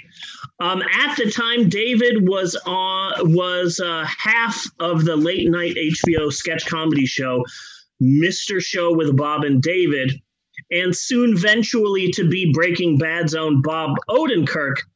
Has another small had another small part in the movie, but that scene was cut. Okay. But still, but all he was one of the people uh, who was auditioning for the play, and also all of the actors who auditioned came up with their own auditions. Nice. And and so uh, Bob Balaban and and um, uh, Corky, they were unaware of what the actors would be doing for for their auditions. So Parker Posey came up with the song "Teacher's Pet," found the old song and sang it, and came up with the the the everything. So I think that that's cool. Um, so David Cross from Mr. Show with Bob and David, he's the UFO expert. Bob Odenkirk was auditioning to be in the play and they cut out his audition but there is about a two second sequence where you can still see him in the hallway waiting to audition. He is he has uh face makeup and he looks like a goth. He's dressed as a vampire and he's got a coat and everything. And you just see him just standing on the wall waiting to audition. And that's bob odenkirk. So, in order to explain what they're doing in this film, Bob Odenkirk and David Cross from. HBO, Mr. Show with Bob and David, let's talk about Martin Short. Okay. Uh, Martin Short and Christopher Guest were both in SNL. And apparently they were real uh, Yeah. buddies. Okay. They were real, uh, like, good buddies with each other. They still are.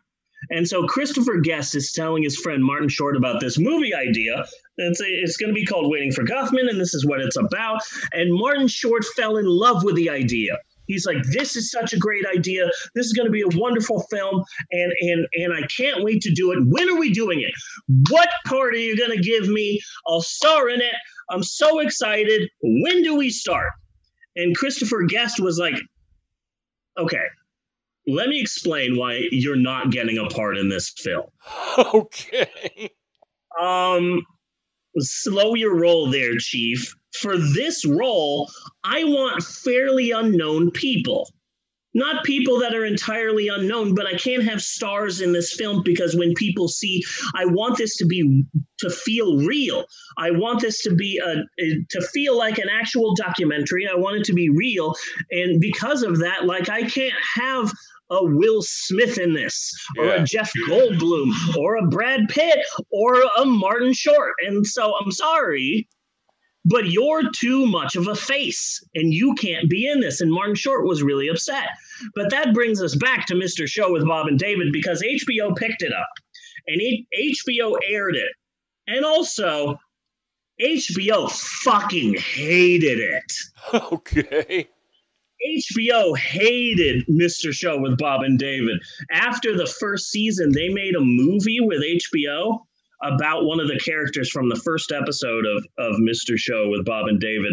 And HBO saw the completed film and said, This is the worst film we've ever seen, and we will not release this. Okay. It eventually took like I would say almost a decade, I think, until the movie was actually released like straight to DVD. And I was so excited to finally see the movie. And I'm sorry, Bob Odenkirk and David Cross, but HBO was right. The movie is shit.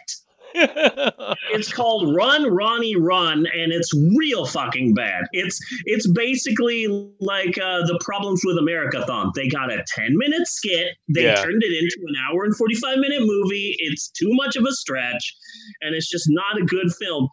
But Mr. Show premiered on HBO in 1995. And because HBO hated it, you know, they would change the air times. They would change when new episodes would come out. They would Yeah. postpone new seasons. And they were basically trying to bury this show while also showing it on HBO. So in 1997, uh, Christopher Guest makes Waiting for Guffman, and he doesn't want famous people. And in 1997, no one was less famous than the star of an HBO television show. okay. So they, so they put, so he put Bob Odenkirk and David Cross on here because he didn't want faces. And back then, HBO wasn't like the the the hit maker that it was. Yeah. Now, now, oh, you have a show on HBO. Oh, wow, that's a big deal. But back then, I guess, like, oh, you have a show on HBO. Oh, I'm sorry. That that stinks. So so yeah, that's why they are they are both in this movie. Uh, Bob Odenkirk's deleted scene is on YouTube, and I saw it. It's cute. He uh, is, uh, Christopher Guest filmed over sixty hours of footage Okay. For this film, and it took him a year and a half to edit, which is insane. But Bunny, why don't you hit us with the plot? Because you're always good at summarizing the plot. I'm not as good as you are. Hit us the plot. Uh, I may not have all of the minutia. Minutia. But basically, it's a it's a town community, small community play about the history of their town that they believe some big deal. And like, I didn't get he was from New York to begin with. I thought he was still with a local paper. Is going to Yeah. come and review their their play Yeah. And that is it. They are expecting Guffman. They're waiting for Guffman, this Well. New York critic. I, I The, the, the, that's basically the whole plot. yeah, I it's how we play in and out of that is what's f- loads of fun. I studied Waiting for Godot in college my freshman year. And so I didn't really want to see the movie when it came out, but I did see it just to see like like hey Tom, I studied Waiting for Godot. I don't know what Waiting for Guffman is about, but I can tell you Guffman's not going to show up. He's like, why isn't Guffman going to show up? And it's like, I don't know, but I, I know Waiting for Godot and Guffman's not going to show up. Somehow Guffman's not going to be in this movie. And he's like, I don't know about that. We'll see. We'll go see the movie together. And I was right. And I was really happy about that. Mm-hmm. To be clear, this movie bombed when it came out. This was a February movie. So that's when they release films that they're uh, scared and nervous about. So this movie cost $4 million to make, and it made a little under $3 million at the box office. Yeah, that's that's an insane pain. So no one saw this movie in theaters. It wasn't until it was released it, it on like a VHS and DVD and whatever that the film took off and became a cult classic and all of that and and, and led to all of the other subsequent films. But I am proud to say that I saw this movie in theaters the day it came out. And I'm Really? proud about that because no one saw this movie, but I did see this in theaters. At first, I thought I saw it at the AMC Gateway Village 10, which was right by my house and where we all went to go see movies. But no, I saw it at Harkins Centerpoint Cinema on Mill Avenue in Tempe, Arizona. It was right by the college that I was going to. Yeah. So I would be at college and then a 10 minute walk, and I'm in the movie theater. So I would go there a lot. And it was a two story movie theater. So there was like six screens down here, and there were five screens up there. And so what I would do is I would. Because it was so close to a college, I would. I, it was fine for me to to walk into the theater with like a backpack, Uh huh. So in the backpack, I would put my contacts, a hat, a change of shirt, and I would go to a movie, and then I'd bring the paper with me, which was easy to get for free at the college. And it, back then, it would not only show what movies were playing at a theater, but the times and which uh, theater it would be playing in in the theater Oh, really? Yeah. Okay. like hey this is playing at 8.45 in screen four and so i would go see a movie and then head to the bathroom change my appearance and Okay. then with the newspaper say okay so this movie starts in 10 minutes uh, in screen six okay and i would just i would do uh, double features uh, once or twice uh, triple features i could spend the whole day hiding in that movie theater and it was great. So I so Tom and I went to go see it at Harkins Centerpoint Cinema. A- And then I, I looked up the history of this theater because I wasn't sure if it was there anymore. yeah. So Harkins theaters were they opened up this theater in the 90s and then it closed down in 2007 and then a company bought it and turned it into live theater space but then they closed down in 2012 and then AMC bought it in 2014 and turned it back into a movie theater so this movie theater I used to go to is still there, but it's completely different Yeah. because it's closed down and reopened up again. But anyway, I saw it with Tom, and this this movie was right up our alley, and we fell in love with it. But a lot of a lot of the reasons why we first fell in love with this movie was because again, no one saw this, so it was a good like year of us quoting this film before the rest of America caught up with our love of this film. Yes. You know? For a while, it was just the both of us just going, "It's the day of the show, y'all." It's just, it was just minor surgery, and calling people bastard people. Bastard I felt I fell in love with a lot of people in this movie. Number one, Parker Posey. Yes. Love Parker Posey, specifically her Libby Mae Brown. Basically, she is my ex Debbie if she was tall and didn't stink of the cheapest weed you could find. okay. Side note, I recently uh, found her on Facebook, and I just want to say how phenomenally I am aging. because at first I was like, who is this goblin? And then I realized that I just have really good genes. And uh, yeah, really, really proud of all of this right now. I kudos to Dr. Pearl's wife, Yes. Mrs. Dr. Pearl. She's just so goddamn believable. She's just so believable as the stuck at home Jewish housewife. Yeah. She is phenomenal in this and almost plays the exact same character in Best in Show. It's been a while since I've seen Best in Show.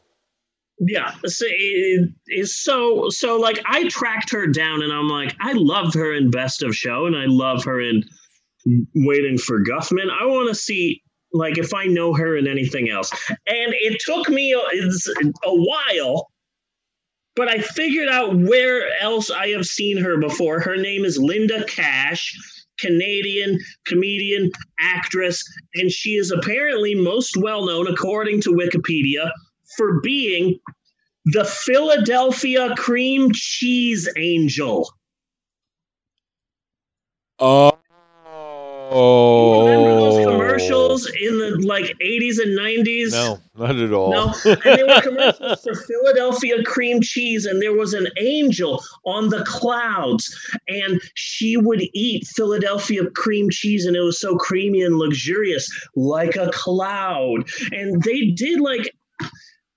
She, she- that wasn't Energizer Bunny level or flow from progressive level, but Yeah. it, it was maybe remember remember when that when remember when butter commercials had a plot that weird period in time where where where like that one specific butter that came from a tub and there were plots and and two people fell in love while reaching for butter Yes. and like there was a plot around that Yes. right around there was the Philadelphia cream cheese angel. And she was like the face of Philadelphia cream cheese for like a for like a, a number of years. Well, how is she on the Mother Nature scale? Uh, I don't know. Like lower than know. Mother Nature? Yeah. I don't know, right about there. Or imperial butter where you would get the crown? Imperial. Yeah, yeah. Im- yeah. Right around there. And also, uh, this movie triggered some PTSD for me. Number one, Bob Balaban's uh, music teacher looks and sounds exactly like Perry, the manager from the bookstore in Sacramento, that tried to force me to quit after the robbery so that Barnes and Noble wouldn't be liable for for the robbery that I was in. and so he specifically focused on all of us who were in the robbery and made our lives a living hell. If Bob Balaban was um, homeless for a decade, Mm-hmm. Then he would be Perry, the manager of the bookstore. I feel more comfortable talking about him now that I know that he fled America and is now living in Paris. I feel more comfortable of saying he was a fucking piece of shit. Okay. Parker Posey had never done improv before. She had never ad libbed before, and she wasn't sure if she was, you know, capable of doing it. And like, eh, so Christopher Guest was like, "Oh, Fred Willard, no problem. Eugene Levy, no problem. Not sure about Parker Posey, but uh, apparently, what Christopher Guest does is he doesn't uh, have you audition. He just talks to you." Yeah. And so he sat down with actress Parker Posey and they just talked about themselves and their lives. And a- after 10 minutes, he was just like, I know you can do it. You got the part. Nice. Just period. That was it. And it's like, oh, good for you. Because Parker Posey's amazing in this. Oh, so well, she's she's been pretty amazing in in all the Christopher Guest films I've seen. She's always done a good job. Yes, she has. Yes, she has. Uh, the, the Busy Bee. Oh, And and and uh, again, she's in my Doogie Howser category, where I'm really kind of pulling for her Yeah. to break out and become a bigger name than she is. Yeah, same. So more PTSD. When Ron and Sheila go out to eat with the pearls Yes. at the Chinese restaurant, um, and Sheila gets drunk, Okay. that is one hundred percent my mom when she's drunk. Yeah. so goddamn perfect that it gave me PTSD. Like she, like she, like she f- followed my mom. Yeah. Like, like she was shadowing, like, like back in the day when, like, oh, Daniel Day Lewis is going to be a, a, a, a train operator. So he goes and follows a train operator for like six months, you know, to Yeah. prepare for. It's like freaking Sheila followed my mom every Friday and Saturday night for like three months. Perfect.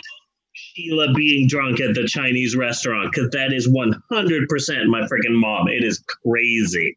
It is crazy.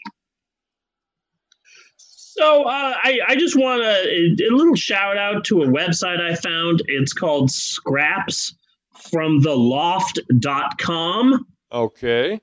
Mostly what it does is transcribes movies and TV shows Yeah.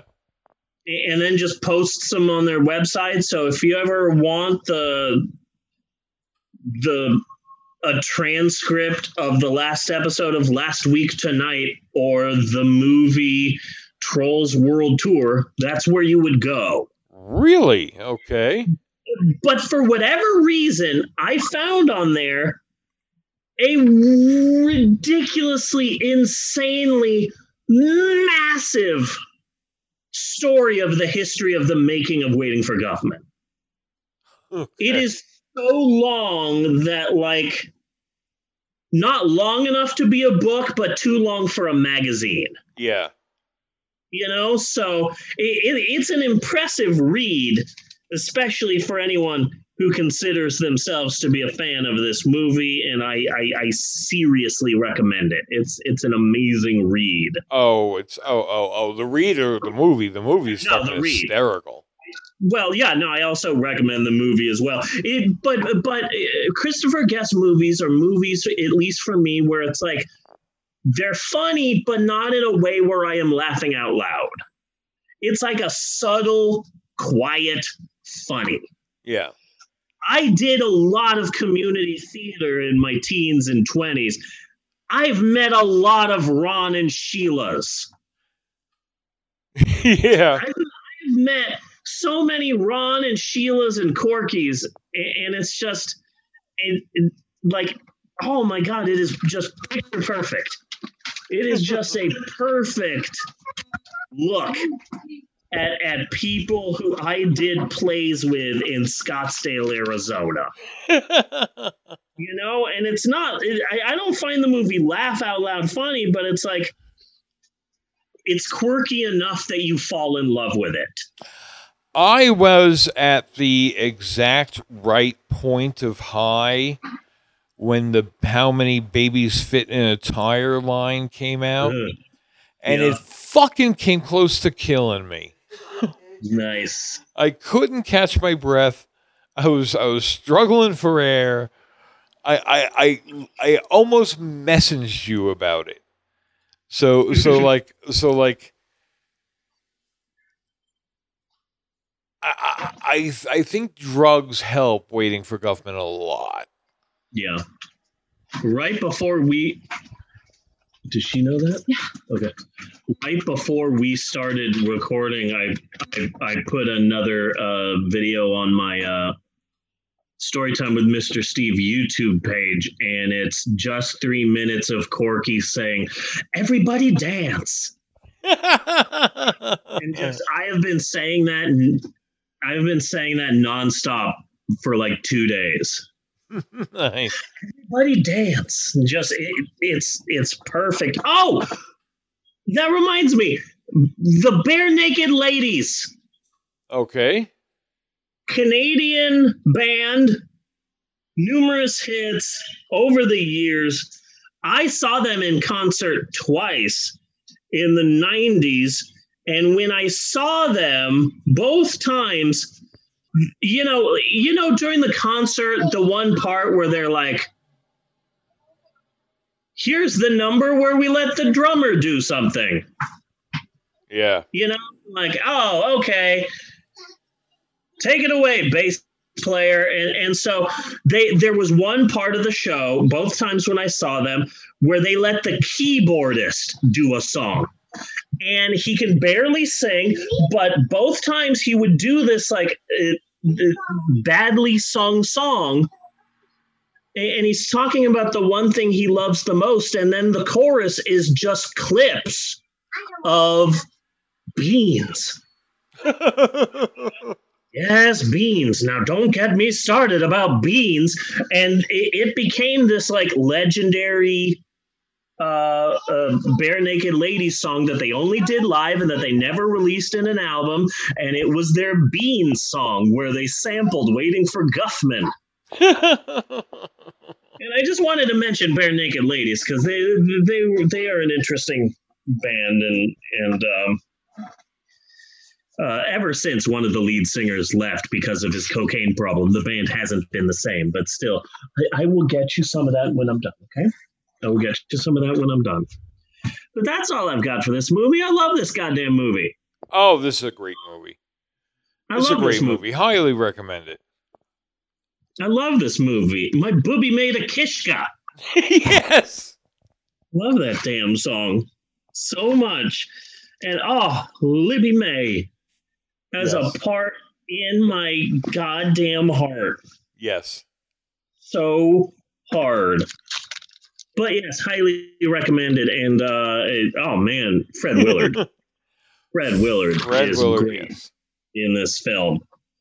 Uh next week, since this movie is what 90s, late 90s, we need to go someplace different. And that's what I'm trying to do to, to go to different decades and different time periods. And so next week, I know nothing about this film. I didn't know it existed. I didn't know. I don't remember it coming out. I don't think I've ever seen it. All I know about this film is that Gilda Radner is in it. That's I, and it was written by uh, what's his name, Buck Henry. Other than that, I have no information about this goddamn film because I've never seen it before. Didn't know it existed, but I was looking for Fred Willard films. I found this. It's from 1980 and it's called First Family. Okay. It's already on our shared cough cough and it's just waiting for us. And it's like, have you seen this film before?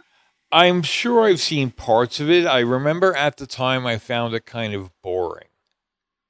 Bob Newhart, Madeline Kahn, Gilda Radner, Harvey Korman, Rip Torn, Fred Willard. I mean, it- yeah. It, it this has the smallest Wikipedia page that I have ever seen. This is this is one of only two films that Buck Henry ever uh, directed. He wrote a shit ton of movies. He wrote The Day of the Dolphin. Yeah. Unwittingly, he trained a dolphin to kill the president of the United States. Huh. But yeah, that's what we're doing next week. Next week, we're doing the film First Family. First family. Okay. I don't know. I, I always liked Bob Newhart. You know? We're going to see. I mean, it was a lot of years ago. It was probably the 80s. I think it was 1980 when it came out. I believe they filmed it in 79 and it came out in 80. And it might have it might have come on HBO and I might have checked it out a little bit here and a little bit there and it not having grabbed me something along that line. So we we will see and taste can change and Yeah. I think this is one of those movies where like Gilda Radner plays Madeline Kahn's daughter, even though they're almost the same age. yeah. Like Bea Arthur and whatever her name was from the Golden Girls. Yeah. Harrison Ford and Sean Connery, they weren't that far in age. And I'm and I'm also feeling that that any of the political humor they wind up doing in this movie, we're gonna find it quaint. Yeah. Probably, yes. But that's next week. And now that I'm looking back at this week, oh, the highs and the lows and the ups and the downs, the roller coaster sickness, the My Little Pony Nazis. I gotta say, I think this has been a pretty good episode of the podcast. It has been a damn good episode of the podcast. Okay, good. I was gonna say the same thing, but I wanted to. Uh, you know, you're the person who makes that distinction, not me. I didn't want to step on any toes, but yes, I concur with your statement, good sir. So until next week, I am Bunny Williams. And I, I am Reverend Steve, and on behalf of Natasha and Maxwell and everybody else, I just want to say thanks for listening, and we will see you next week, you godless heathens. And you Captain Underpants? Okay, sure. Why not? You, oh, you're upset that you can't come and say something? You can stand right here and say something, but you can't appear on the screen because you don't have a shirt on, and I'm not going to jail. So you can stand right here, right there, stay right there, okay, and say something. But you got to say it loud so they can hear you. And poopy. There you go. You were a part of the show. Do do do do do do do do do do do do do do do do do. Cut and print.